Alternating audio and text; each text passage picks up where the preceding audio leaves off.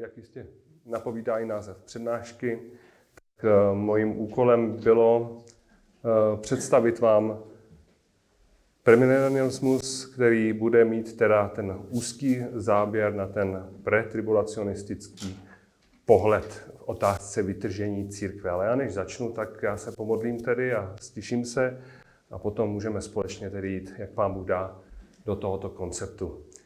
Tak, drahý nebeský Otče, hospodine, Bože náš, my ti děkujeme, že jsi nás schromáždil na tomto místu a tak věříme, že máme jednoho Pána, jednoho Boha, před kterým stojíme a jednoho Spasitele, Pána Ježíše Krista. Tak prosíme tě, aby si skrze svého ducha dával moudrost, aby si otvíral věci, které si sám zjevil ve svém slově, aby jsme měli tak pochopení a poznání, aby si nám směřoval naše kroky a vedl naše ústa i naše srdce, aby jsme nad tvým slovem rozjímali, přemýšleli a hledali pravdy. Ne na základě lidské výmluvnosti nebo moudrosti, ale na tom, co ty si sám zjevil skrze ústa svých služebníků, proroků a poštolů a těch, kteří nám sestavili kánon pod vedením tvého svatého ducha. Amen. Amen. Amen. Tak, Drazí, takže já bych vám chtěl představit dnes eh, systém, který opravdu není možné představit v čase, který máme před sebou. A myslím si, že s tímto problémem bojovali i bratři přede mnou a to je naprosto legitimní. Protože aby jsme měli aspoň trošku čas eh, všechny svoje tvrzení a všechny svoje teze podložit božím slovem, tak není možné, aby se to zvládlo za 45 minut. Přesto text, který uvedu na začátek, je asi určitě klíčový z božího slova. 1. Tesalonicenským 4.14 a dále. Jestliže však věříme, že Ježíš zemřel a vstal z mrtvých, tak Bůh také ty, kdo zemřeli skrze Ježíše, přivede s ním. Neboť toto vám říkáme slovem pánovým. My živí, kteří jsme tu ponecháni do příchodu pána, jistě nepřejdeme ty, kteří zesnuli. Protože za zvuku přikazujícího zvolání, hlasu archanděla, boží polnice, sám pán se stoupí z nebe a mrtví v Kristu stanou nejdříve. Potom my živí, kteří tu budeme ponecháni, budeme spolu s nimi uchváceni v oblacích do vzduchu k setkání s pánem. A tak už navždy budeme s pánem. Proto se těmito slovy navzájem povzbuzujte. Takže já bych chtěl jenom trošku z kraje říct, že eschatologie určitě nepatří k okrajovým záležitostem teologie. Že často je odsouvána a bagatelizována, nebo díky výstřednostem nebo možná sporným otázkám opomíjená disciplína v rámci života, zboru a já v tom vidím určitou nevyváženost k ostatním doktrínám. Struktura, koncept celého kánonu písma, čili starého zákona, i Nového zákona dohromady mluví naprosto jasně.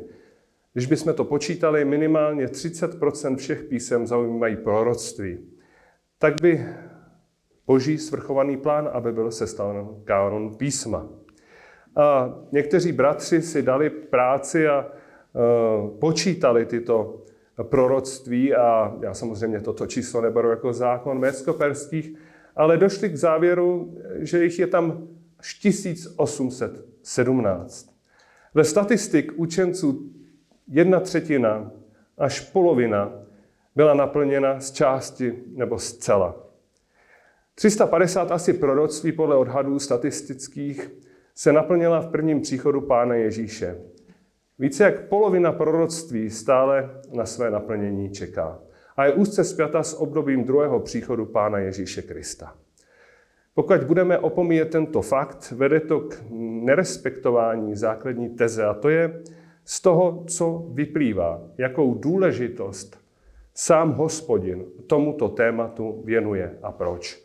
Pokud chceme být skutečně biblickými sbory, které stojí pevně na neotřesitelných fundamentech neomylného božího slova, musí se to také odrážet v proporcionalitě témat a zastoupení faktů, která z písma skazatelem kážeme. E, problematika současné disproporcionality v zastoupení těchto témat je otázka, která by vydala na celou přednášku, jakým způsobem vyrovnaně podle toho, jako samotné Boží slovo o těchto věcech mluví, dáváme jednotlivým věcem prostor.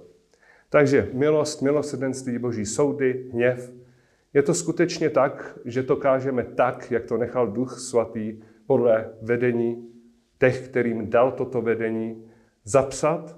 A nebo je to často tak, že upřednostňujeme jenom jednu část z toho? Opomíjení rozboru proroctví a důrazu na eschatologii by měl být v tomto světě naprosto zřejmý fakt. Jistě tu nebyl a není boží záměr, abychom toto při svém studiu zanedbávali a odsouvali na okraj. Eh, dle svědectví písma o prvotní církvi víme, že apoštol Pavel například je to krásně demonstrováno při založení sboru v Tesalonice, kde trávil přibližně tři týdny, položil velmi pevné základy pro to, aby tento mladý sbor učil základním principům eschatologie. A k tomu se potom posléze také vrací v těch dalších listech. Jak je to ovšem dnes? Máme opravdu i takovýto zájem a takovéto soustředění? Nebo to spíš bereme tak v našich zborech, že je to opravdu okrajová záležitost? Víte, e, i Petr jasně, apoštol ve své druhé listu říká, že bylo zřejmé, že apoštol Pavel se příchodu Pána Ježíše Krista těmto věcem ve všech svých listech nějakým způsobem věnoval. K prologu ke knize Zjevení není absolutně co dodat. Sám pán tam říká, Zjevení Ježíše Krista, kterému dal Bůh, aby svým otrokům ukázal, co se má brzy stát. On to prostřednictvím svého anděla naznačil svému otroku Janovi. Ten dosvědčil Boží slovo a svědectví Ježíše Krista. Vše, co viděl. Blahoslavený, kdo předčítá, i to, kdo slyší slova tohoto proroctví a zachovávají, co je v něm zapsáno, neboť ten čas je blízko. Je to velmi jasné, že studium těchto věcí je nejenom otázkou eh, požehnání, když je čteme, ale když je především zachováváme. Já jsem tady připravil malinký slide, několik poznámek o mně, nebudu to asi do podrobna rozebírat, prostoru je strašně málo, ale nebojte, neobrátil jsem se v roce 2020, nevím, jestli to bratři opratili, tam by mělo být rok 2000, já jsem to tam špatně, je to tam opravený takže to bylo trošku zvláštní posloupnost. Eh, byl jsem eh, na studiu medicíny Lékařské fakulty v Hradci Králové. Eh, upevnění víry a potom následný křes na vyznání víry bylo v roce 2007, 18. 8. Michael Loftis. A pak jsem tedy zakotvil ve sboru bratrských baptistů v Jablonci, studium BTSky, a potom vlastně služba staršího zboru od mého 30. roku, vyučování skupinky pastorace, služba v ČBI. V současné době plný invalidní důchod. To není důsledek těch všech věcí, ale, ale je tomu tak. A z boží milosti teď mohu ještě docházet. Pracuji jako lékař ve, vězenc, ve věznici v Rýnovicích a zároveň ještě jako obvodní lékař, endokrinolog, ale opravdu jenom na minimální úvazek a sloužím tedy, snažím se sloužit, jak pán Bůh dá. Intenzivnímu studiu biblických proroctví se věnuju asi 15 let a také hebrejštině a řečtině, nějaké ty korektury, prodidasko a co je důležité, že v tom svém směřování jsem nebyl nikdy systematicky veden k tomu, abych byl premilenialistou. Přicházel jsem k tomu opravdu eh, s čistým srdcem, s tím, že jsem prostudoval všechny eh, relevantní konzervativní postoje, v dějinách církve a na základě vlastních studií jsem zakotvil tedy jako, jako jednoznačně premilenialistický učitel a ačkoliv jsem se doslechl, že nějakým způsobem jsem byl veden MacArthurem nebo jinými učiteli, není to absolutně pravda. Já jsem tyto bratry ctil a s tím, ale až mnohem později jsem poznal, že oni zastávají nějaký stejný podobný názor, postoj. Kdybych měl mluvit o některých, kteří v mém životě sehráli roli, tak to byl bratr Hurta, Eh, John Owen, Charles, Ryrie, Spurgeon, Westminsterské vyznání víry, Adams a další. Eh, to byli učitelé, kteří skutečně v mém životě hráli roli a pokud bych to měl nějakým způsobem ještě skrnout, tak já jsem mohl načerpat mnoho dobrého od lidí, kteří byli například amilenialisté. A myslím si, že je velmi důležité, jak říká poštol Pavel Timoteovi, usiluj o spravedlnost, víru, lásku a pokoj s těmi, kdo vzývají pána z čistého srdce. No, myslím si, že bychom měli mít stále na paměti, i když eschatologii považuji za velmi důležitou. Eh, chtěl bych říct jenom krátce k historickému konceptu, aby jsme věděli, kde se to tady vzalo, stojí to vzduchu právznu, ne, nestojí. Pochopení eschatologie v prvotní církvi, jak jsem říkal, se formovalo, bylo živé, protože samozřejmě poslední kniha by byla uzavřena někde před rokem 100 našeho letopočtu ale víme, že již v těch raných dobách se eschatologií učenci zabývali. No, já jsem vypíchl jenom jména eh, Justina, Martyra a Irenea. Je to lidé v dějinách církve jednoznačně přicházeli s tím, že opravdu je tady určitý postoj a pochopení z písma ohledně budoucího tisíciletého království. Eh, Ireneus, například biskup, to byl z Leonu, eh, to konec druhého století, byl otevřený premilenista, nejznámější asi jeho obhajova víry proti gnosticismu a také dílo proti herezím. Ireneus se soustředil především na eschatologii a eh, jeho základní důraz byl na to, že se tady musí naplnit slib daný Abrahamovi. A tento slib, my potom se k němu mnohokrát budeme vracet, eh, je určitě tím jedním stěžejným bodů, proč věříme v to fyzické milénium. Eh, historický koncept prenikajské období. Eh, já jsem přesvědčený, že asi kdo studoval trošku historii církve, tak ví, že v tom prenikajském období před tím nicejským koncilem Eh, bylo tedy několik těchto učenců, kteří otevřeně eh, se k tomuto tématu hlásili. Já jsem tam dal určitý seznam, Papias, Methodius a další. A tito všichni v nějakým způsobem ve svých dílech s touto myšlenkou pracovali. Eh, objevuje se tam velice stěžení smýšlení sexta, septamilaniálního konceptu, chápání dějin lidstva což znamená jistá kopie toho, jakým hospodin stvořil svět a je rozděleno prostě do těch jednotlivých částí eh, od prvního dne až po ten den odpočinku, který v tom konceptu těch šest dní stvoření až ten sedmé tisíciletí poukazuje na to milénium boží. Takže když bychom se potom dostali na období otců, tam byl naopak jistý odklon. Eh, vidíme to tak, že například Augustin zpočátku byl také premilenialista, ale postupem času se stal pod vlivem zduchovňování a přejímání určitých proroctví v té alegorické formě než jejich doslovných výkladů zřetelným amilenialistou. A Eusebius ve svých církevních dějinách nepokrytě prostě přiznává, jaký byl postoj některých otců církevních eh, k tomuto smýšlení, které bylo zpočátku. Eh, co se týče středověku, jako není opravdu čas, ale pro zájemce je vždycky čas o tom diskutovat. Eh, oxfordský teolog Alistair McCrath to velmi dobře poznamenal. Veškerá středověká teologie je ve větší či menší míře v západním světě ovlivněna Augustinem. Augustina určitě všichni znáte. A právě díky tomu jeho konceptu amilenialistickému se skutečně amilenialismus stal dominantním dominantním směrem v období středověku a také reformace. Nacházíme tam jenom světlou pár uh, záchvěvů, například Joachim z Fiore, který se k tomuhle z tomu tématu nějakým způsobem vracel a uh, ty myšlenky toho premilenialismu nebo toho chápání toho mileniala doslovně otevřel. Takže reformace. Jak jsem říkal, bratři reformátoři udělali nesmírný kus práce. Pán Bůh nám je daroval buďme za ně vděční. Ovšem opravdu, co se týče některých otázek, tak byly často nekriticky nebo prostě málo eh, důsledně eh, odděleny ještě od katolické církve a eh, víte, že dominantní učení katolické církve je jistě milenialistické a tak po mnohým reformátoři zpočátku zastávali naprosto amilenialistický postoj, a, ale tak je to například i s křtem dětí bez vyznání víry. Eh, stejně tak, jako se objevovaly mezi reformátory první zase návraty k tomu premilenialistickému smíšení, tak ve stejném duchu bylo často odsuzováno i eh, obhajoba nebo nějakým způsobem podepření biblickými texty křtu na vyznání víry.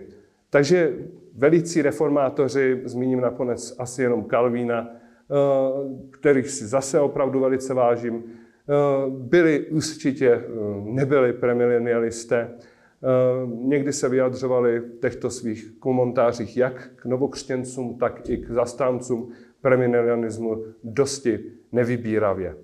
A já si ovšem myslím, že bychom se měli opravdu vždycky držet hesla Ecclesia semper reformanda est. To znamená, my bychom měli zkoumat, A měli jsme přemýšlet, do jaké míry naše reformace skutečně odráží tu biblickou zakotvenost a do jaké míry je to otázka tradice nebo názoru člověka.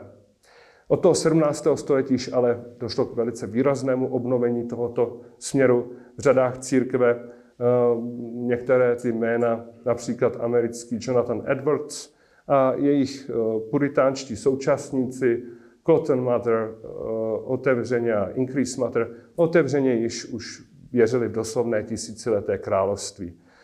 No, jak říkám, v roce 1719 a dále, 19. století, mnoho evangelikálů zastávalo tento postoj. A například Thomas Babington Macaulay, first baron Macaulay, eh, to pozoroval, když napsal, mnoho křesťanů věří, že Mesiáš brzy založí království na zemi a viditelně bude vládnout všem jejím obyvatelům.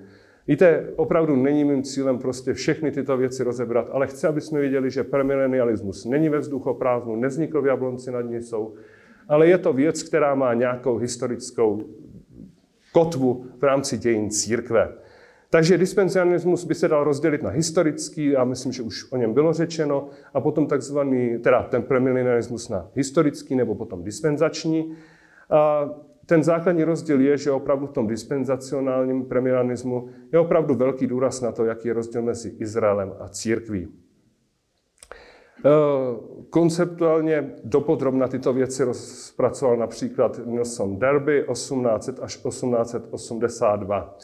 Za zastánce dispenzacionálního premianismu jsou dnes považovány desítky autorů, a eh, víte, je velmi zajímavé, že oni sami však tuto zkratkovité zaškutulkování často dementují. A mají k tomu své důvody. Já mám vždycky k nějakému zaškatulkování svůj určitý postoj, protože to může vést k nějakému ze všeobecnění a může to vést k nějakému potom milnému chápání. Současná teologická dělení, dispenzacionalismus, teologie smlouvy a teologie New Covenant uh, Theology, teda teologie nové smlouvy, to je současné dělení těch konceptů výkladu písma. Je to velice dobrý pomocník, ale zlý pán a má své, své plusy a mínusy. Uh, Piper to řekl hezky, ano, z každého z toho systému je mnoho dobrého, co si můžeme vzít a můžeme na to prostě nějakým způsobem uh, pokládat své základy.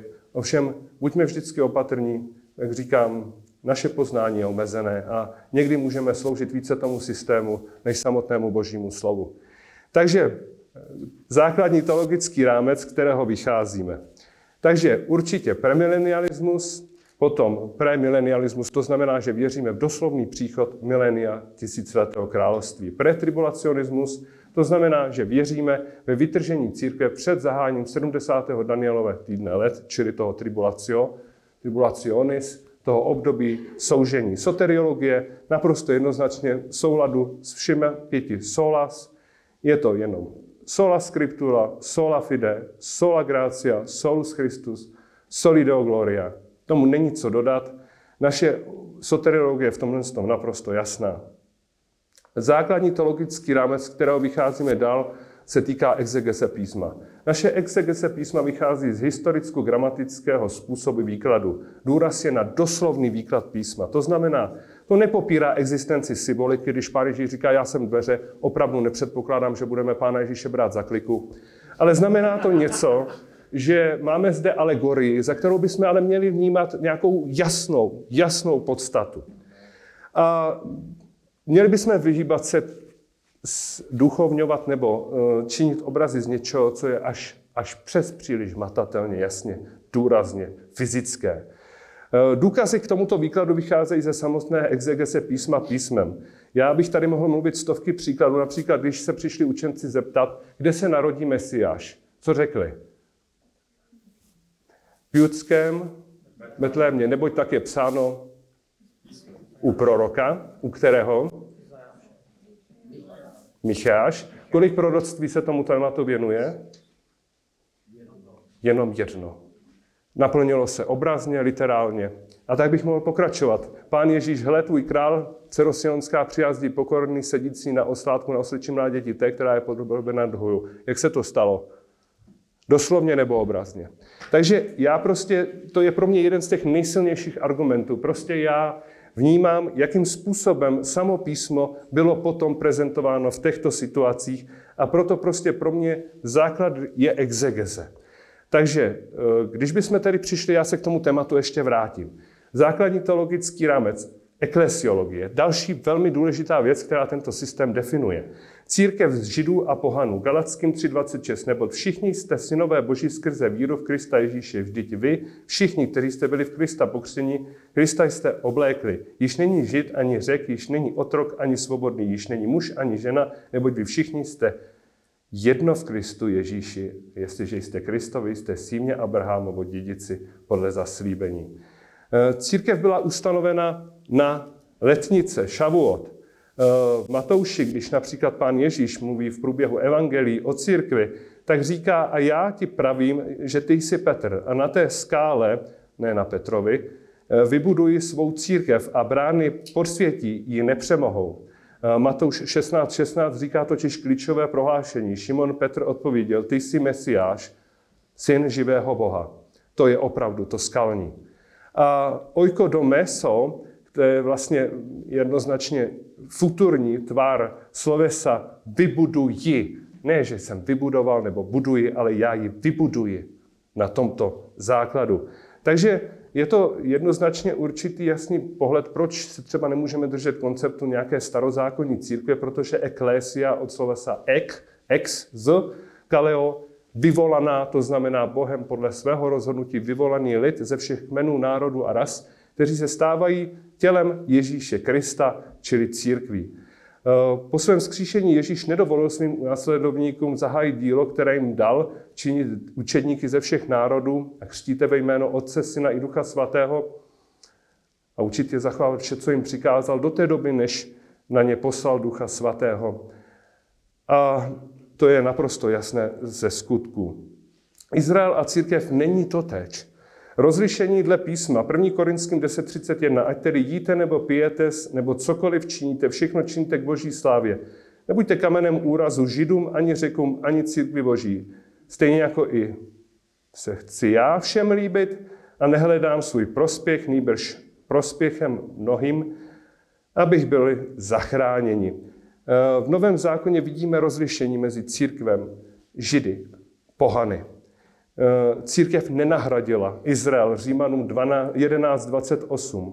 Podle toho, podle Evangelia, jsou nepřáteli kvůli vám, ale podle vyvolení zůstávají milovanými pro své otce. Vždyť dary milosti a boží povolání jsou neodvolatelné. Takže je tady nějaká skupina lidí, kterou nemůžeme zahrnout do církve, kteří jsou z otázky Evangelia našimi nepřáteli, ale co se týče božího vyvolení, je tady neustále, kdy byl list Římanům napsán, před Matoušovým evangeliem nebo před ukřižováním. No daleko po tom, co byl pán ukřižován a vzat do nebe. A pán Ježíš říká, stále, stále je tady tento lid. Takže já myslím, že nejsilnější argumenty najdeme právě v Římanům 9, 10, 11. Kdybychom chtěli toto rozebrat, církev byla do jisté míry jasně tajemstvím, například Efeským 3, 1, 12. Koloským 1.26.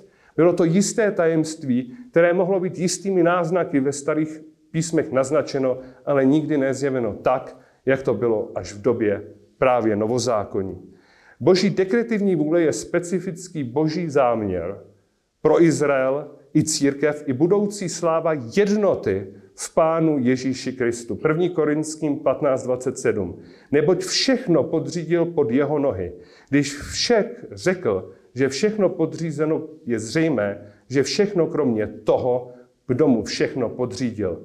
A až se mu podřídí všechno, pak i sám syn se podřídí tomu, jenž mu podřídil všechno, aby byl Bůh všechno ve všem. To je ta nejdalší budoucnost, ten úžasný boží plán, který si Pán Bůh přece vzal ještě před stvořením tohoto světa.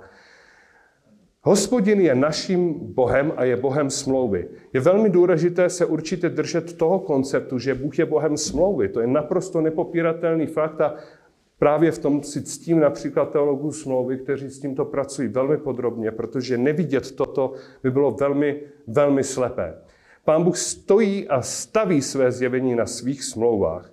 Hospodin s Abrahamem, Genesis 12, potom 1, 3 až 15. kapitola a dále, Čteme o boží smlouvě, kterou hospodin uzavřel. Tato smlouva je ústřední, nevím, jestli jste ji dnes slyšeli, ale eh, prostě to by mělo být a nám jasné, co zde stojí. Genesis 15.6. I uvěřil Abraham hospodinu a on mu to počítal za spravedlnost. Na tom to stojí celá teologie od listu Římanům. A řekl mu, já jsem hospodin, který jsem tě vyvedl z chaldejského Uru, abych ti tuto zemi dal do vlastnictví. Odpověděl, panovníku hospodine, podle čeho poznám, že ji obdržím?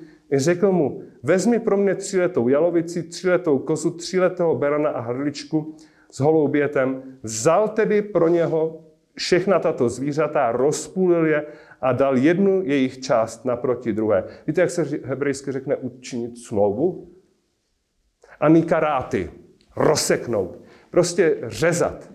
Hospodin potřeboval projít mezi těmi rozříznutými částmi těch zvířat, nedělených ptáků. Proto úžasné slovo v tom hebrejském originále karáty, ani karáty. Hospodin řeže smlouvu. A když zapadlo slunce a na Abrahama podle padl hluboký spánek a hle, padla na něho hrůza a veliká temnota, Hospodin Abrahamovi řekl, s jistotou věz, že tvé potomstvo bude cizincem v zemi, která nebude jejich a budou tam otročit a budou pokořováni 400 let. Avšak národ, kterému budou otročit, budu soudit a potom výjdou s velikým majetkem a ty vejdeš ke svým otcům v pokoji. Budeš pořen, pohřben v dobrém stáří. Až čtvrtá generace se sem navrátí, protože až potud nebyla dovršena vina Emorejců. Pak zapadlo slunce a nastal soumak a hrál kouřící pec a ohnivá pochodeň, která prošla mezi těmi díly. Kolik lidí uzavřelo smlouvu? Byla to smlouva unilaterální, bilaterální? To je velmi podstatné se nad tím zamýšlet. Na jakých podmínkách tato smlouva stojí? E, víte, tato základní smlouva je několikrát ratifikována Izákovi, Jákobovi a nebylo to bez přísahy. Hospodin tuto smlouvu odpřísáhl. A protože panovník hospodin přísahal a opakoval to Izákovi, opakoval to Jákobovi, tak nebylo vůbec zvláštní, že při Exodu se k tomu také Mojžíš vrací. Exodus 32, 13. Pamatuj na Abraháma, Izáka a Izraele. Kdo je Izrael? To je Jákob své otroky, kterým si při sobě přísahal a řekl si jim, roznožím vaše potomstvo jako nebeské hvězdy a celou tuto zemi, o nich jsem promluvil, dám vašemu potomstvu a dostanou ji navěky do dědictví. Židům 6.13 se k tomu vrací, když Bůh dal zaslíbení Abrahamovi, neměl nikoho většího, při kom by učinil přísahu. Přísahal tedy při sobě samém. A dále to pokračuje, říká, když tedy Bůh chtěl ještě hojněji ukázat dědicům zaslíbení nepohnutelné, nepohnutelnost svých úmyslů, zaručil jej přísahou, abychom skrze dvě nepohnutelné skutečnosti, v nich není možné, aby Bůh lhal, měli mocné pozbuzení my, kteří jsme se utekli k pevnému uchopení předkládané naděje. Bůh přísahal a Bůh nemůže lhát. To je ta kotva. Základní teologický rámec vyvolení Izraele země zaslíbená. Izrael má specifické postavení. Přehlížet to je nemožné. Deuteronomium 10.14. Ale hospodin, ale hospodinu, tvému bohu, patří nebesa i nebesa nebes, země i všechno, co je na ní. Avšak jenom k tvým otcům hospodin přelnul, zamiloval si je a vyvolil jejich potomstvo po nich, totiž vás ze všech národů, jak je k tomu dodnes. Obřežte proto předkošku svého srdce a nezatvrzujte již svou šíji. Vždyť hospodin, váš Bůh, je Bohem Bohu a pánem pánů, Bohem velkým, mocným, hrozným, který nikomu nestraní. A v Deuteronomiu 9.3 říká Pavel, když opakuje po 40 letém putování pouští, opakuje zákon, tak jim připomíná tyto věci. Věz tedy dnes, že hospodin tvůj Bůh, ten, který prochází před tebou, je oheň stravující, ešochala. On je vyhladí, on je před tebou pokoří. Podrobíš si je a rychle je vyhubíš, tak jak ti hospodin řekl. Až je hospodin tvůj Bůh před tebou vypudí, neříkej si v srdci, pro mou spravedlnost mě hospodin přivedl, abych obsadil tuto zemi. Ne, bylo to pro ničemnost těchto národů, je hospodin před tebou vyhnal. Ne pro svou spravedlnost a přímost svého srdce jdeš obsadit jejich zemi, ale pro ničemnost těchto národů je hospodin tvůj Bůh před tebou vyhnal. Aby se naplnilo slovo, které hospodin odpřísáhl tvým otcům Abrahamovi, Izákovi a Jákobovi. Věz tedy, že ne pro tvou spravedlnosti hospodin tvůj Bůh dává tuto dobrou zemi, aby si obsadil, vždyť si lidem tvrdé šije. Izrael nebyl žádný zbožný národ, není ani dodnes. Ale jde tady o boží zaslíbení. A to boží zaslíbení nestálo na skutcích Izraele, ale jednoznačně, jak tady Pavel říká, je to proto, že Bůh to odpřísáhl v té unilaterální smlouvě zaslíbení, kterou vydal a uzavřel primárně s Abrahamem, Izákem a Jakobem. A samozřejmě další součástí je, že se naplnila míra trestu viny Emorejců, kteří obývali kenánskou zemi. Všimli jsme si také, že hospodin Abrahamovi řekl proroctví, že se tak nestane hned, ale že se tak stane až po 400 letech, až při čtvrté generaci, až se naplní veškerá tato slova, tak hospodin měl svůj plán. Až se toto stane, tak vás já vyvedu z Egypta. To řekl už Abrahamovi. Pro ně to nebyla nová věc. Pro ně to bylo něco, co bylo součástí této smlouvy, na které my dnes, věřím, stojíme. A protože na této smlouvě stojíme, tak bychom měli přemýšlet, co z této smlouvy bereme a co ne. A jestliže jedno bereme doslovně a druhé doslovně nebereme, jak je možné, že v tom není koherence? Na jedné straně z toho čerpáme pozbuzení těch duchovních našich požehnání, a na druhé straně, jak přemýšlíme nad tím požehnáním pro ten národ, kterému to bylo primárně určeno, který si hospodin vyvolil ze všech národů tohoto světa. Sinajská smlouva. Zase bylo by to na hodiny teologických rozprav, ale je jednoznačně jasné, že po těch 430 letech se tady objevuje na scéně Sinajská smlouva. Čili smlouva uzavřená s izraelským národem na hoře Sinaj asi kolem roku 1445-6 před naším letopočtem. Tato smlouva je jednoznačně bilaterální. Eh, byla ustanovena skrze prostředníky anděly a je tam jistě nepopřatelný prostřednictví Mojžíše. A tato smlouva skutečně stojí na poslušnosti a plnění toho, co je v této smlouvě dáno, je spojena s požehnáními a jednoznačnými prokletími. Deuteronomium 26. 16. Desti hospodin tvůj Bůh přikazuje, aby splnil tato ustanovení a nařízení. Zachovávej je plně celým svým srdcem a celou svou duší. Si vyhlásil o, hospo- než si vyhlásil o hospodinu, že bude tvým Bohem a že budeš chodit po jeho cestách, zachovávat jeho ustanovení, příkazy, nařízení a že ho budeš poslouchat a hospodin ti dnes vyhlásil, že budeš jeho lidem, jeho vlastnictvím, tak, jak ti řekl, když budeš zachovávat všechny jeho příkazy. Všimejme si, smlouva daná po 430 letech neruší zaslíbení té první smlouvy. Jenom specifikuje určité období. A Deuteronom 4.5, tam čteme velmi zvláštní vyjádření od 6. verše, budu číst. Zachovávejte a plňte je, protože to je vaše moudrost a vaše rozumnost před očima národu, které když uslyší všechno toto ustanovení, řeknou, tento veliký národ je v skutku moudrý a rozumný lid. Vždyť jaký jiný velký národ má bohy tak blízko sebe, jako je hospodin náš Bůh, kdykoliv k němu voláme.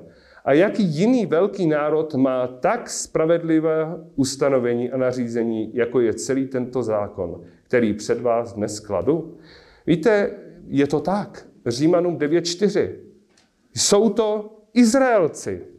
Jim patří synoství, sláva i smlouvy. Jim byl dán zákon, služba a zaslíbení. Jejich jsou otcové a z nich podle těla pochází i Mesiáš, který je nade všechno Bůh požehnaný na věky. Amen. A Levitikus 10.3 k tomu říká, Mojžíš řekl Áronovi potom, co hospodin v ohni zahubil jeho dva prvorozené syny. Toto mluví hospodin, na těch, kteří jsou mi blízko, ukážu svou svatost. Před veškerým lidem osvědčím svou slávu. Áron mlčel. Selhání Izraele obecně potvrzuje všeobecnou lidskou neschopnost naplnění božích požadavků, odhaluje boží věrnost ale také přísnost a spravedlivý soud. Kdybychom se podívali na základní teologický rámec Sinajské smlouvy, vidíme, že se v ní zjevují absolutní boží spravedlnost. Dobrého, zlého, boží svatost, jeho charakter. Je zde odhalena naše hříšnost, naše hříšná přirozenost.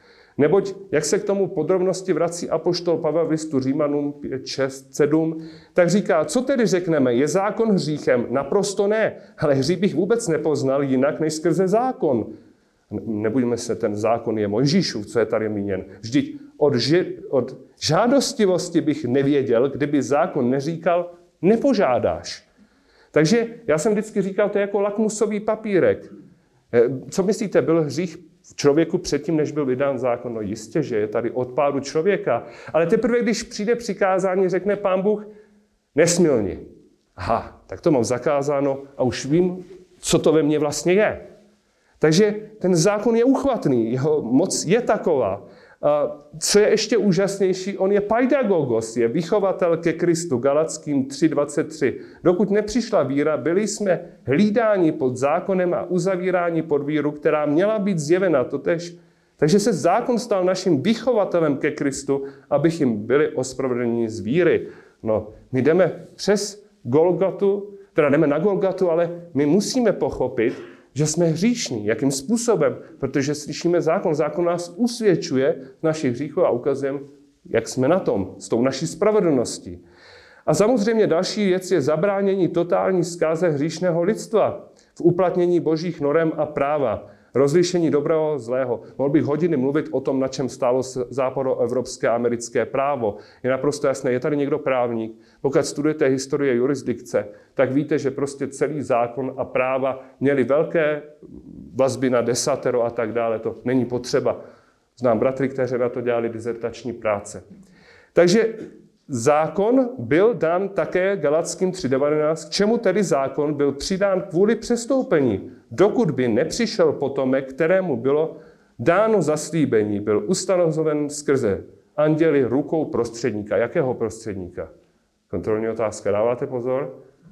Mojžíše. Zákon jakého prostředníka má nová smlouva? Ježíše Krista. Je to tak a nebyl vyhlášen tento zákon skrze anděly. No a zákon skrze boží vyvolený národ Izrael byl dán na svědectví celému světu, jak je psáno v písmu a jak se dá i dokázat. Zákon vychovatel ke Kristu, to je naprosto jasné, mohl bych to hlouběji rozebrat, ale není k tomu prostor. A tak zákon je svatý. A přikázání je svaté, říká Pavel, spravedlivé a dobré. Tedy to dobré mi způsobilo smrt? Naprosto ne. Ale hřích, aby se ukázal jako hřích, působil mi tím dobrým smrt, aby se hřích skrze přikázání stal nadmíru hříšným. Neboť víme, že zákon je duchovní, já však jsem tělesný, prodaný do otroctví hříchu. Židům 10.1 zákon má pouhý stín budoucího dobra, ne samou podstatu. A je jasné, že se skutku zákona není nikdo před Bohem ospravedlňován, neboť spravedlivý bude živ z víry. Zákon však není z víry, nebož kdo tyto věci bude činit, bude v nich živ. Kristus nás vykoupil z prokletí zákona tím, že se stal za nás prokletím, neboť je psáno, prokletě každý, kdo je pověšen na dřevě. To proto, aby k pohanům přišlo Abrahamovo požehnání v Kristu Ježíši a abychom skrze víru přijali zaslíbeného ducha. A tak až dodnes, když se přečítá Mojžíš, zůstává na srdcích lidu závoj. Když se však někdo obrátí k pánu, tak co se potom děje? Je ten závoj odstraněn. Základní teologický rámec boží jednání s Izraelem, velký příklad pro církev. Prosím vás, můžeme dnes zahodit starý zákon? No ne, kdo čtete nový zákon, tak víte, že všechno, co tam je, se neustále vrací, opakuje a stojí na nějakém velikém základu. A tak 1. Korinským 10.1. Nechci, bratři, abyste nevěděli, že naši otcové, píše to do Korintu Pavel, to byl velmi silný židovský sbor. Opravdu? Nechci, bratři, abyste nevěděli, že naši otcové byli všichni pod oním oblakem a všichni prošli mořem. Všichni byli pokřtěni v Mojžíše, v oblaku a v moři. Všichni jedli týž duchovní pokrm a všichni pili týž duchovní nápoj. Pili totiž z duchovní skály, která je doprovázela a tou skalou byl kdo? Kristus. Jinými slovy, Mesiáš. Ale ve většině z nich neměl Bůh zalíbení, vždyť byli pobyti v té pustině. Tyto věci se staly příkladem pro nás, abychom nebyli žádostiví zlých věcí. Mohl bych jmenovat desítky příkladů. První Korinským 10.11 pokračují. Tyto všechny věci se jim staly jako příklady pro nás a bylo to zapsáno k napomenutí nám, které zastihlo dokonání věku. A tak, kdo si myslí, že stojí, hleď, aby nepadl. A Juda 1.13, on k tomu znovu přichází a říká, milování, velmi jsem si přál psát o našem společném spasení. Nyní však pokládám za nutné napomenou vás, abyste bojovali o víru nám jednou svěřenou. Vloudili se mezi nás totiž jistí lidé, dávno jí zapsány k tomu odsouzení. A teď jim chce něco připomenout. Chci vám připomenout, vy to víte, že pán Bůh sice vysvobodil svůj lid z Egypta, ale jak to s nimi dopadlo? Potom však zahubil ty, kteří mu nevěřili. Má to význam? Vidíme, že církev musí tyto věci brát v potaz. A základní teologický rámec považ dobratu a přísnost Boží. Na jedné straně je tady uchvatná Boží dobrota, ale také přísnost. A jsme u té vyváženosti. Boží milosrdenství a spravedlivé soudy. Daniel 9.9. Co tam dělá Daniel 9.9? Daniel si uvědomil ze svitku Jeremiáše, že se právě naplňuje 70-leté eh, babylonské zajetí. A tak se obrátil v modlitbách k Pánu Bohu, aby se modlil. A vyznává tam, já to musím přeskočit, co se stalo izraelskému národu? Dopadly na něj všechny ty kledby a rány, které byly doslovně zapsány v Mojžíšově zákoně. Nejdelší kapitola Deuteronomia je kapitola prokletí. Je to nejdelší kapitola. Já se vždycky ptám, kolik jste o ní slyšeli kázání. A to se nás netýká. No to bychom měli znát, protože pro Izrael to nebyl obraz. Víte, já se k tomu pak dostanu, když je tam napsána třeba věta, že budou matky jíst své děti. To byl obraz? Ne, přišla doba za obléhání Jeruzaléma nebo Samaří, kdy skutečně ženy vařily své děti. To byl obraz tak hrůzný, že se stal, jestliže na jednu stranu tedy bereme do, vážně prokletí, proč nebereme vážně boží požehnání doslovně? Jestliže se tyto věci staly Izraeli doslovně, proč by se jim nemohly stát také požehnání? Nebo jim už zůstanou jenom ty prokletí a církev sklízí ostatní? K tomu se potom dostaneme. A tak, Římanům 11.17. Jestliže však některé větve byly vylomeny a ty planá oliva jsi byl naroubován na jejich místo a bereš sílu z kořene ušlechtilé olivy, nevyvyšuj se nad ty větve. Začneš-li se vynášet, vzpomeň si, že ty neneseš kořen, nýbrž kořen nese tebe. Řekneš si snad, ty větve byly vylomeny, abych já byl naroubován. Dobře, byly vylomeny pro svou nevěru. Ty však stojíš vírou. Nepovyšuj se, ale boj se Jestliže Bůh neušetřil přirozených větví, tím spíše neušetří tebe. Považ dobrotu a přísnost Boží, přísnost k těm, kteří odpadli, avšak dobrotu Boží k tobě, budeš-li se jeho dobroty držet. Jinak i ty budeš vyťat. Oni však, nesetrvají ve nevíře, budou narobováni, neboť Bůh má moc narobovat je znovu. Jestliže ty jsi byl vyťat ze své plané olivy a proti přírodě naroubován na ušlechtilou olivu, tím spíše budou oni naroubováni, kteří k ní od přirozenosti patří. A tak svrchovaný plán Boží počítá s trestem pro Izrael, ale i s budoucím prožehnáním pro Izrael. Deuteronomum 29.23. Všechny pronárory řeknou, proč tak hospodin s tou zemí naložil? Proč tento velký planoucí hněv? A řeknou, protože opustili smlouvu hospodina, boha svých otců, kterou s nimi uzavřel, když je vyváděl z egyptské země. A šli soužit jiným bohům. Klanili se jim bohům, jež neznali, které jim neurčil. Proto hospodin vzplanul proti této zemi hněvem a uvedl na ní všechno zlořečení zapsané v této knize. Hněvu v rozhořčení a ve velikém rozlícení je hospodin vyhrátil z jejich země a vyvrhl je do jiné země, jak je tomu dodnes. Skryté věci patří hospodinu našemu Bohu. Avšak zjevené věci patří na věky nám a našim synům, aby jsme je dodržovali. A tak čteme v Deuteronomiu 31, když na tebe všechno toto přijde, požehnání, zlořečení, když jsem ti předložil, a ty si to vezmeš k srdci, kdekoliv budeš, ve všech pronárodech, do kterých jsem tě zapudil, hospodin tvůj Bůh a navrátíš se k hospodinu svému Bohu a budeš ho poslouchat ty i tvoji synové celým svým srdcem a celou svou duší, podle všeho, co ti přikazuji, změní hospodin tvůj Bůh tvůj úděl. Slituje se nad tebou a schromáždí tě ze všech národů, kam tě hospodin tvůj Bůh rozptýlil. Když bys byl zapuzen až na kraj světa, hospodin tvůj Bůh se od, je odtud schromáždí, vezme tě otamtud. Hospodin tvůj Bůh tě uvede do země, kterou obsadili tvoji otcové, a ty ji znovu obsadíš. On ti bude prokazovat dobrodiní a roznoší tě více než tvé otce. Hospodin tvůj Bůh obřeže tvé srdce i srdce tvého potomstva a budeš milovat hospodina svého Boha celým svým srdcem a celou svou duší a budeš živ všechny tyto kletby, pak hospodin vloží tvůj Bůh na tvé nepřátele a na ty, kdo tě v nenávistně pronásledovali. To se opravdu stalo? Ve všem? My vidíme v historii, že se několikrát opakovaly tyto vlny, ale doslovně se toto nenaplnilo.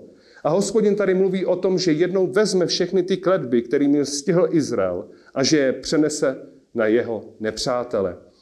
A tak Postavení Izraele k pochopení eschatologie, proč o tom tak dlouze mluvím, je, že starozákonní písma jsou plná bezpočtu proroctví odhajující podivuhodný plán Boha s Izraelem. Čtvrtě, čtyři pětiny proroctví se týkají Izraele a jsou s ním spojeny. Pouze jedna pětina je přímo stažena na církev. A myslím v celém písmu. A obzvláště systémy, kteří pracují s teologií náhrady církve, to, že Bůh nahradil Izrael církví a pracují s konceptem zavržení Izraele, že církev je dnes pravým Izraelem, nakonec tak Izraeli ponechávají pouze z minulosti a i současnosti zřejmě prokletí, ale pokud čteme koherentnost písma, je naprosto patrný boží svrchovaný záměr, kde paralelně ruku v ruce jdou všeobecně duchovní zaslíbení nové smlouvy a budoucí dobro pro boží vyvolené z pohanu i židů, ale tak i specifické boží jednání s vyvoleným národem Izraelem. Izrael ve starém zákoně a v proroctví je tedy naprosto jasné, že nehraje okrajovou roli, ale klíčovou. A pokud nebudeme toto vnímat, tak nebudeme nikdy schopni doslova pochopit konceptuálně, o čem všechny ty stovky tisíce proroctví ve starém zákoně jsou. Jeremiáš 31, 31. Hle, přicházejí dny je výruk panovníka hospodina, kdy uzavřu s domem izraelským i s domem judským novou smlouvu. Pak se vás zeptám, kdo se hlásíte k Judovi a kdo jste z domu izraelského. Nebo z Benjamína, nebo z Rubena. Ne takovou smlouvu, jakou jsem uzavřel s jejich otci v den, kdy jsem je uchopil za ruku, abych je vyvedl z egyptské země. Vaši otcové vyšli z Egypta.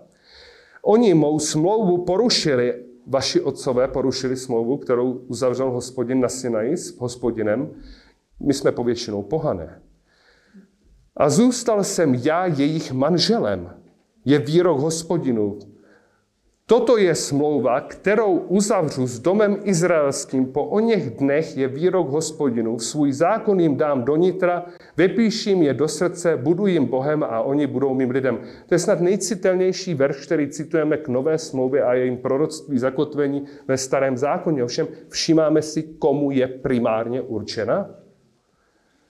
Spojeným státům, Německu a Francii potom až České republice.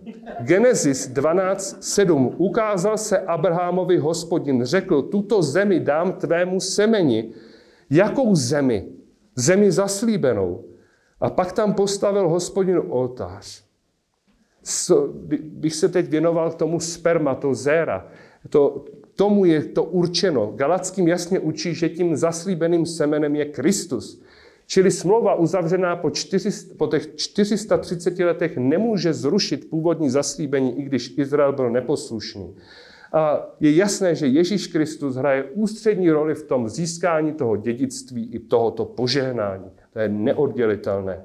Ovšem je zde také neoddělitelný fakt, že Ježíš Kristus pochází tělesně z národa, který je Bohem vyvolený a má s ním Pán Bůh svůj záměr. A tak bychom mohli pokračovat hodiny a hodiny k tomu, abych vám dokazoval, jak velice podstatný roli hraje v konceptu výkladu písma Izrael. Já však vím, že toho času je opravdu hrozně málo. A je potom těžké podkládat všechny tyto tvrzení tak, abych je mohl zaštítit Božím slovem. Ale chci vám říct, že část Izraele byla skutečně zatvrzena. Část Izraele došla z boží milosti toho, že se stala součástí církve. Byla tedy vedena k tomu, aby mohla se stát těmi, kteří budují církev. Ovšem my čteme Římanům 11.9 a David praví, ať se jim jejich stůl stane léčkou, pastí, kamenem úrazu, odplatou, ať se jejich oči zatmějí, aby neviděli a jejich záda sehní. Ptám se tedy, což kopítli proto, aby padli? Naprosto ne. Ale jejich provinění se dostala záchrana k pohanům. Aby to vzbudilo jejich žárlivost, čí žárlivost to má zbudit? Židů, naše přijetí má zbudit jejich žárlivost. A jestliže jejich provinění znamená bohatství pro svět, co pak bude tedy znamenat bohatství a bohatství pro bohany? Oč více bude znamenat jejich plnost? Je tedy naprosto jasné v listu Římanům apoštol Pavel na základě Izajáše a jiných textů rozebírá, že pán Bůh opravdu zatvrdil část Izraele až do určité doby. Ale také nám řekl, aby jsme nespoléhali na naši vlastní moudrost. Protože je jednoznačně dáno, že část Izraele byla skutečně zatvrzena, ale jen do určité doby, než vejde plný počet pohanů. Nemluvím o všeobecném spasení celého tělosného Izraele, protože list Izajáš mluví, že i kdyby synů Izrael bylo jako písku v moři, jen ostatek bude zachráněn. A pán Bůh vykoná své soudy a čeká Jakoba velké soužení. Ovšem, jak chcete vykládat knihu Zachariáš? To je moje oblíbená kniha. Kde vidíte, že jednoznačně teprve tento koncept dává jednoznačné pochopení těmto textům. Zachariáš 12.9. I stane se v onen den že budu chtít vyhladit všechny národy, které přitáhly proti Jeruzalému, tomu nebeskému, zřejmě, vyrají, ne, proti zemskému Jeruzalému, ano, ten, který je dnes v otroctví, protože není ještě smířen s pánem. Vylí na dům Davidův a na obyvatele Jeruzaléma ducho milosti a úpěnlivých proze pohledí na mě, na toho, kterého probodli. A bude pro něj, budou ho oplakávat, jako se kvílí nad jedináčkem. Budou nad ním hořce naříkat, jako se naříká nad prvorozeným. Kdo to asi je? Zachariáš jsme v 5. 6. století před Kristem.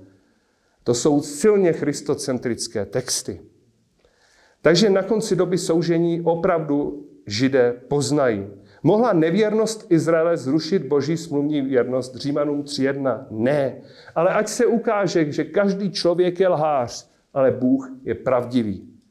A tak máme taky Davidovskou smlouvu, další hodiny textu, která taky je naprosto jednoznačná a aby Jeremiáš podpořil, a od Jeremiáše už potom nikdo dál na trůnu Davidově neseděl. Když poslední král judský, který se jmenoval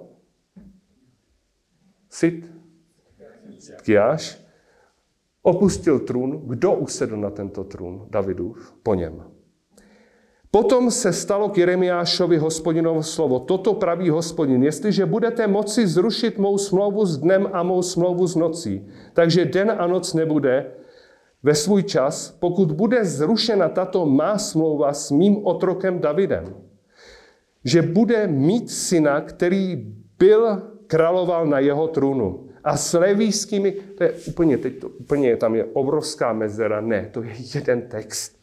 A s levískými kněžími, mými služebníky, jak nemohou být spočítány nebeské zástupy a nemůže být změřen mořský písek, tak rozmnožím potomstvo Davida, svého otroka, a levíce, kteří mi slouží. Potom se stalo k Jeremiášovi hospodino slovo, což pak si neviděl, co tento lid říká. Dvě čeledi, které hospodin vyvolil, ten text mluví o fyzickém Izraeli. To je tak jednoznačné.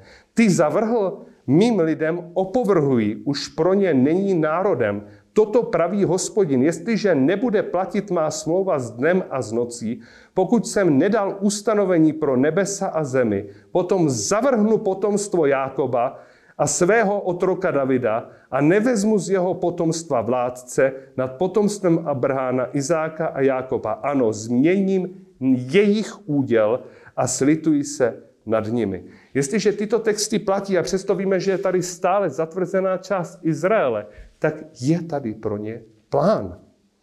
A potvrzení nové smlouvy, bratři, aby to nebyl Ludvíkův názor, Pavel nám to vysvětlí. Římanům 11.25. Nechci totiž, bratři, abyste nevěděli o tomto tajemství, abyste nebyli moudří sami u sebe, že část Izraele se zatvrdila, dokud nevejde plnost pohanů. Bude však zachráněn celý Izrael, jak je napsáno. Ze Sionu přijde vysvoboditel, odvrátí od Jákoba bezmožnost a toto bude má smlouva s nimi, až odejmu jejich hříchy. Podle Evangelia jsou nepřáteli kvůli vám, ale podle vyvolení zůstávají milovení pro své otce. Vždyť dary boží milosti a povolání jsou neodvolatelné. Kdy vznikl list Římanům? Jako vy jste kdysi neposlouchali Boha, nyní jste vám dostalo milosrdenství pro jeho neposlušnost, tak i oni nyní upadli v neposlušnost pro milosrdenství prokázané vám, aby také došli milosrdenství. Bůh totiž všechny uzavřel pod neposlušnost, aby se nad všemi slitoval o hlubino bohatství, o moudrosti i poznání Boží. Jak nevyspytovatelné jsou jeho soudy a nepostižitelné jeho cesty. Kdo poznal pánovi mysl a kdo se stal jeho rádcem? A nebo kdo mu kdy něco dal dopředu, aby on mu to mohl, musel vrátit nebo mu nějak odplatit. Vždyť z něho a skrze něho a pro něho je všechny, všechny věci. Jemu buď sláva na věky věku. Amen. Bratři a sestry, čas je hrozný, ale já opravdu ještě posledních pár minut. Izrael hraje ústřední roli v proroctví a pochopení eschatologie. Řada proroctví a zaslíbení nebyla naplněna a my očekáváme jejich doslovné naplnění, včetně toho, že Ježíš musí fyzicky usednout na trůn krále Davida. Protože to samé říká anděl Gabriel, když říká Marii, že počne syna. On bude kým? Bude navěky, bude královat nad dobem Jákobovým a jeho králování nebude konce. Je tady důraz na jeho izraelské postavení. Klíčovou roli v tom opravdu hraje doba milénia, tisíciletí, kde věříme, že skutečně Ježíš se stane tím králem a tyto proroctví a tisíce dalších starozákonních zaslíbení budou naplněna. Tento záběr a toto doufání měli i apoštolové. Oni uvažovali, jak, když byl pán Ježíš před nimi vzat do nebe, na co se ho ptali. Už si ustanovil boží království. Oni se ho ptali. Jedna šest skutky. Když se tedy sešli, tázali se ho, pane, v tomto čase obnovíš království pro Izrael. Oni očekávali fyzické království. Oni plně nerozuměli tomu, čeho byli svědky. Oni nechápali, že Mesiáš přišel poprvé a přijde po druhé. Oni tuto dispenzi nechápali. To všecko bylo potom hlouběji pochopeno až na základě dalších zjevení, aby dokázali tento rámec pojmout. On jim říká, není vaše věc znát doby a časy, které si otec zachoval ve své režii. Budete mi však svědky až na sám konec země. Víte, pán Ježíš věděl, že učedníci nechápou, co je to, proč tady není to království. Izrael neočekával jenom duchovní. A pán jim říká, prosím vás, vy jste to nepochopili. Já jsem nemluvil o fyzickém království na zemi. Já jsem nemyslel, že bude tady opravdu království. To je duchovně pochop. On jim říká, ne, není vaše věc znát doby a časy. Ale nic nedementuje, nic nepopírá, neříká jim, že jejich očekávání království je chiliastické blouznění. Takže když bychom se k tomu vraceli mnohokrát a mnohými způsoby, by šlo prostě ukázat na spousty a spousty věcí, které ve staré i nové smlouvě poukazují na tyto věci. Já bych vám jenom koncept ukázal, jestli poprosím takový přehled, čemu vlastně premilenialistický dispenzacionalismus v kostce věří. A pak bych málo větách se věnoval tomu pretribulacionismu, který je pro mě tím nejméně významným v tom celém konceptu. A když bychom si tam dali ten obraz toho základního schématu, dějiny pohanů začínají rokem 605, to znamená prvními e, deportačními vlnami, nástupem krále Nebuchodnozora na trůn. Eh, tam ztratil Izrael svoji svrchovanost, je to důsledek odpadnutí a trestů, všecko prorokováno. Od té doby běží doba pohanů. Tato doba pohanů je dopodrobna zjevována mnohými proroctvími, které se doslovně naplnily. Bylo to období vlády Babylona, období vlády říše Mécko-Perské, období vlády potom říše Řecké, v čele Alexandra Velikého potom rozpad do těch čtyřech království a nakonec šelmy, která byla, je a není a znovu bude říše římské. Tyto dějiny lidstva tedy zahrnují období od roku 605 před Kristem až po to poslední období doby soužení, až po milénium a věčnost. Toto období je úžasným způsobem specifikováno v deváté kapitole, kdy se modlil Daniel a zjevil neuvěřitelné podrobnosti, jakým způsobem se tyto věci naplní. Čili klíčem k pochopení eschatologie dle mého názoru a mnohých, kteří se držíme tohoto směru, je devátá kapitola Daniele, kde je nám řečeno o 70 Danielových týdnů let. Máme zde výjití slova od krále Kýra, všechny 62 plus 7, čili 69 sedmiletí, to znamená od výjití slova o navrácení Izraele, vybudování hradeb, až obnovení města, předtím chrámu, až po zahlazení pomazaného. Jak se řekne hebrejsky pomazaný? Mesšíjacha, řecky Kristus. Ten bude vyhlazen a nebude mít nic. A pak se najednou objevuje, že přijde jiný vévoda, který bude hubit, ničit a v jednom sedmiletí prosadí, protlačí svoji smlouvu mnohým. My tomu věříme doslovně. V tomto vidíme to poslední 70 letí. Proč dispenze? Jak jsem si tam mohl dovolit dispenze? Když pán Ježíš například v synagoze přišel v Nazaretu číst a citoval Izajáše 61, snad, a říká, duch hospodinu v panovníka je nade mnou, abych přišel vyhlásit léto boží milosti, tak přestane citovat půlce věty, protože tam je jasně napsaný a den pomsty našeho Boha. Tento text nedočel. Máme zde dobu milosti a máme zde den pomsty našeho Boha, čili den hospodinův. Den hospodinův to je starozákonní téma, které je tak hluboce rozpracováno, že to jsou stovky a stovky veršů. Čili my vidíme, že je tady jasně koncept milosti, ale je tady i ta doba těch soudů. Ten 70 Danielův týdnů v let je charakterizován dobou soužení, která nebyla jak od té doby, co je lidstvo na této zemi. Ta nejde s ničím srovnat. Jestli už si myslíme, že to přišlo, tak nevím, kde jsme teď dnes. Je napsáno, že nikdy předtím nebylo nic a nikdy nebude. A kdyby ty dny nebyly zkráceny, nebyl by spasen vůbec nikdo, ale kvůli vyvoleným božím budou ty dny zkráceny.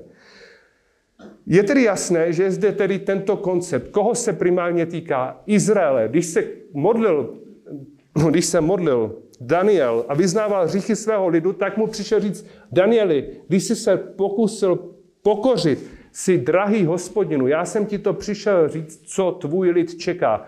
Daniel byl byl, teď nechci nikoho urazit, řekněme, byl palestinec, byl čí národnosti, tvůj lid. Když říká anděl Gabriel tvému lidu, koho tím myslí? Vyznával hříchy Izraele. Vyznával, že na ně přišly kletby zapsané v Mojžíšově smlouvě. Takže mluví o jeho lidu. A ten lid je Izrael. A bude vyléván rozhorčení na pustošenou, dokud se nenaplní všechen ten čas. Takže je tu období velkého soužení pro Izrael, které je poslední půlkou doby soužení. Potom, co Antikrist stí uzavře smlouvu s Izraelem, v polovině času znesvětí chrám a potom nastane takové pronásledování, které si neumíme představit nejenom věřících ze Židů, ale i z pohanů. A až pak přijde Harmagedon a pak příchod Pána Ježíše Krista ve slávě, fyzické ustanovení milénia, a skříšení starozákonních svatých a skříšení mučedníků doby soužení. Ovšem, slyšel jsem, že je jenom jedno skříšení. Čteme o pořadí skříšení a těch skříšení v písmu, pokud bych všechny tyto texty vzal pro zájemce, poslouchejte, všechny můžu rozebrat, je ich skříšení. Například prvnímu vzkříšení, plnohodnotnému Kristovu vzkříšení, došlo už po Kristovu zmrtvých stání. V Matoušovi čteme, že potom, co Kristus stal, stala taky těla mnohých starozákonních zesnulých a ukázala se v tom městě. Takže bylo to vzkříšení? Nebo to byl jenom obraz?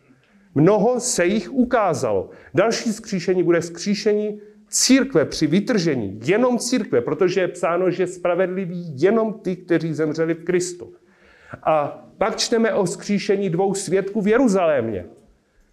Pak čteme o vzkříšení na konci doby soužení po Harmagedonu a ustanovení milénia. A pak čteme o dalším vzkříšení na konci milénia, až bude Satan znovu propuštěn a tehdy bude poslední vzkříšení. Takže to je jiný pohled na to jedno a samé vzkříšení?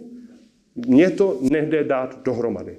A jestliže bychom tyhle ty koncepty vzali, tak vidíme, že zase, pokud budu přistupovat k tomu takhle doslovně, a já k tomu opravdu přistupuji doslovně, tak je to jednoduché, přitom strašně složité. Ta kniha zjevení dává smysl. Ta kniha zjevení ve své chronologii je naprosto konceptuálně daná. Je tady období. Pojď ukážu ti, co se má stát teď. Takže nejprve teď období prvních tří kapitol zhrnuje od církve v Efezu až po církev v Laodikeji. A potom říká, potom metatauta, metatauta, ti ukážu, co se má stát potom, po čem. Já tam vidím jednoznačně veliký předěl, nejenom já, ale i jiní teologové, já nejsem teolog, jsem já, ale nechci, abyste, abyste si mysleli, že se řadím mezi nějaké teology, to v žádném případě. Ale vidím tam obrovský gramatický předěl. A potom je tam obraz v nebesích, kde stojí čtyř, sedí 24 starců na trůnu. Zase pán Ježíš zaslibuje, že kdo zvítězí, tomu dám usenout na trůn. Takže já vidím sebeidentifikaci těch starců, když potom zpívají Beránkovi oslavnou píseň, textu z receptu z pátá kapitola. Ty si nás učinil královským kněžstvem našemu Bohu a budeme královat a panovat nad zemí. Jestliže vy králujete, opravdu vidíte svoje království v tomto světě, já ne. Mně to nestačí. Já prostě vidím veliké boží zaslíbení, že skutečně přijde doba, kdy se všecko naplní v plnosti. Tito starci kolem božího trůnu na trůnech odhazují, jsou oděni do čeho? Jsou do bílých rouch. Proč je tam důraz, že jsou v bílých rouších? Když jsou něčeho oblečení do bílých rouších, je to vždycky, že byli obmyti. Kým? Čím? Krví beránka. Měli na hlavách Stefanos, koruny. Tyto koruny Stefanos představují odměny věřícím. Tomu, kdo vítězí, dám korunu života. A těch korun je víc. Koruna slávy, koruna života. A co dělají ti starci, když ty čtyři bytosti vzdají čest a chválu tomu, kdo je živý na věky věku? Padají na tvář a odhazují své koruny. To je církev po soudu odměn. Je odměněná a všechny své zásluhy dává k nohám svého krále, Boha Otce Všemohoucího a Beránka. Takže my tam vidíme obřad a pak začnou lámat pečeti. Takže já beru opravdu pátou až osmnáctou kapitolu naprosto tak, že jsou tam tři linie. Linie nebeská, linie potom, která se odehrává na zemi a linie, která se soustředí na šelmu falešného proroka, antikrista a Eh, velkou nevěstku. Vidíme tam jasně, že se o církvi vůbec nemluví. Najednou je tam chrám v nebesích, oltář, kadidlo, všechny starozákonní obrazy, které známe ze staré smlouvy a jsou vyložitelné na podkladě starozákonních proroctví. A najednou prostě, když toto období skončí 18. kapitola, hle, nevěsta Beránkova. Je tam znovu a blahoslavený, kdo je pozvaný na nevěstu Beránkovu. A pak vidíme sestupovat Ježíše Krista na konci Harmagedonu s obrovskou armádou svatých, kteří zase byli na bílých, byli oblečeni v co? Bílá roucha. A pán Ježíš tehdy přichází fyzicky na zem se svojí nevěstou. Takže to je koncept milénium, to by byla nádhera o tom mluvit. Jsou desítky a stovky proroctví, které když zhmotníme nebo nezhmotníme, tak se vyprázdní. Jestliže dnes je milénium, pojďme, budeme, na, na, budeme k nějakému lvu, vaše dítě vyzvu, strčí tam svoji ručku. Já to beru doslovně. Bereme doslovně to, že v první, jak chápete první kapitoly Genesis? Já říkám, kdo z vás nevěří prvním kapitolám Genesis, není věřící. Já beru doslovně, že hospodin stvořil tuto zemi v šesti dnech a sedmý den odpočinul. Já beru doslovně, že zvířata do doby potopy se nehubila. Že byli bíložravci. Že jim hospodin dal za stravu všechno bílý. Já věřím v to, že tak jako Adam žil 930, jedna let, tak proč by v miléniu lidé nemohli žít 930 let? Mladík, který zemře, ve stovce bude považován za klatého. Dítě, které by zemřelo jako dítě, tam nebude. V nebi budeme mít děťátka? Já si myslím, že ne, že v nebi už se rodit ani ženit nebudeme. A tak vidím, že je tady doba obrovská věčnost, úžasná věčnost, ale že je tady nějaké období, kde se tyto proroctví musí naplnit. Já chci znovu a věřím, že uvidím, jak se kráva pase jako žírný dobytek z medvědicí. Že si dítě bude hrát a strčí svoji ručkou do doupěte baziliška. Já tomu skutečně věřím doslovně. Proč? Protože jestliže věříme doslovně textům, které se týkají jistoty naší spásy, a já jim věřím doslovně, tak proč těmhle textům nemám věřit doslovně? Proč nemám já brát tyto texty doslovně? A proto říkám, já jsem se stal premilenialistou, protože já prostě věřím, že Pán Bůh je schopen vše, co si přece vzal učinit doslovně. My si nikdo z nás neumíme představit, jak vypadalo lidstvo až do 6. kapitoly Genesis. Je podivuhodné, že Pán Bůh celému období 2000 let od stvoření světa věnoval jenom 6 kapitol. Nebylo jeho záměrem, aby jsme se v tom více pitvali. Ale co se odehrávalo na zemi? A tak je to pro nás do značné míry tajemstvím. Nebudu mluvit o dcerách lidských, synách božích a co se tady dělo v období 6. kapitoly Genesis. Ale vidíte, že to byly věci nám těžko představitelné. Můžeme je zduchovnit, můžeme je relativizovat, ovšem já jako Juda, který to bere jako fakt, stojím na tom, že to nebylo relativní. A tak já jsem přesvědčený, že je před náma dispenze času, která je z našeho pohledu možná tak nepředstavitelná, kde budou prostě lidé žít znovu tisíc let, kde budou prostě lidé oslaveni a tak dále, což je nejčastý útok a věřím, že na mě zaútočí bratři, jak si představují soužití některých lidí v milénu, ale se na to těším.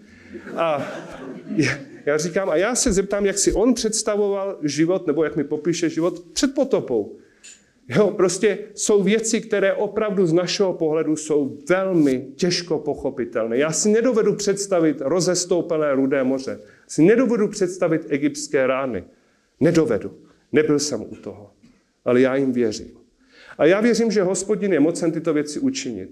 A že na konci času dojde k něčemu opravdu obrovskému. Je tady ten nebeský Jeruzalém a je tady ta jednota v Kristu. Ale je tady teď boží plán, který počítá s Izraelem jako s národem, počítá s církví a role těchto věcí nebo těchto etnit má svá specifika. Proč, a to je poslední, já vím, že omlouvám se, má chyba, že jsem přetáhl, proč jsem pretribulacionista. Bratři a sestry, já jsem pretribulacionista na základě několika základních tezí. První teze je ta, že Bůh nepostavil nás k hněvu, ale k tomu, aby jsme získali spasení v Pánu Ježíši Kristu.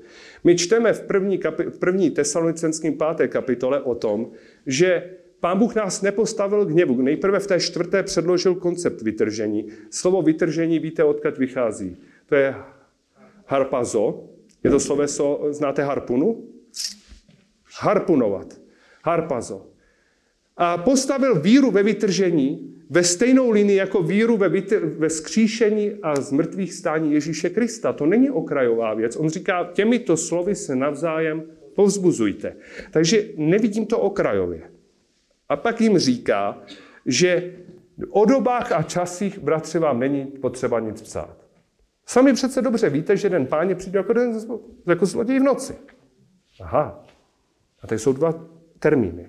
Je tady den hospodinův a je tady vytržení církve. A tesaloničtí byli zmateni. A tak v druhém listu, druhé kapitole píše Pavel v druhé kapitole, jako, oni si mysleli, že už ten den hospodinův nastal. A on jim říká, žádným způsobem se nenechte rozrušit, jako by ten den již nastal. V žádném případě nenastane dříve, než. A teď tam je spousta podmínek. Parus je imanentní věc, to znamená, vytržení církve je něco, co je stále aktuální. Apoštolové, kteří neznali detailně všechny proroctví, nebo ne neznali, neviděli naplňování všech proroctví, počítali, že my se toho dožijeme. Apoštol Pavel první v první osobě čísla množného říká, my, kteří se toho dožijeme. On s tím počítal. Takhle s tím počítali generace věřících. Počítejme s tím i my. A když tedy on říká, my, co se tomu dožijeme, on se toho nedožil. Stejně jako v listu Židům čeká, ty všichni jenom z dálky zahlédli. Víte, výčet hrdinu víry. 11. kapitola Židům. Říká, ty všichni jenom z dálky zahlédli, ale sami se toho naplnění nedočkali. Ale tak i mnozí naši bratři se nedočkali toho dne. Ale my možná ano.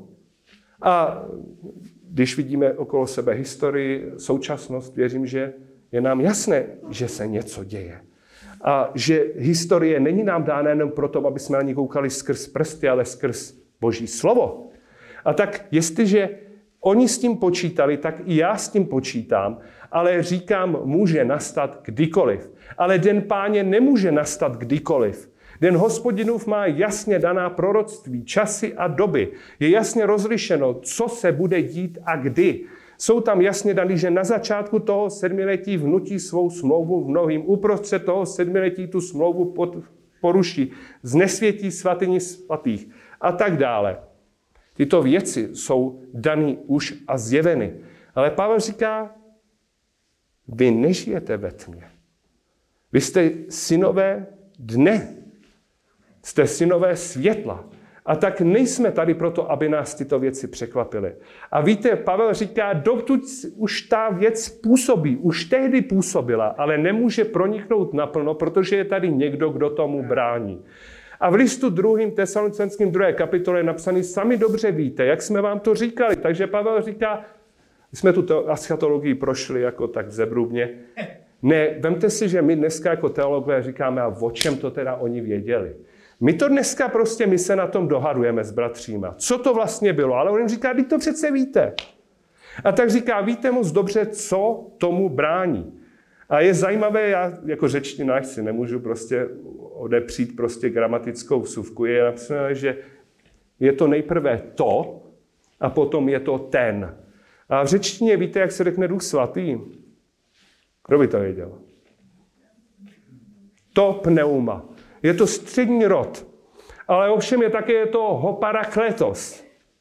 Ten přímluvce. Takže o duchu svatém se mnohokrát dočteme, že to je to v gramatice, ale je to také ten. Já jsem přesvědčen, že je to ten duch svatý. To, co tomu doposud brání. A já jsem řekl, církev je příbytek Ducha Svatého na zemi. My jsme chrámem Božím.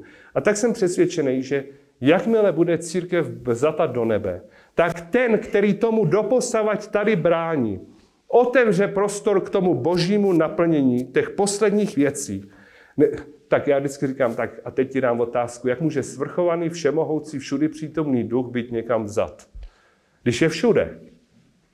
My mluvíme o jiné době působení. Duch svatý vždycky tu byl a vždy tu bude, je kolem nás a je v nás. Ale změní se jeho oikonomie podle božího plánu.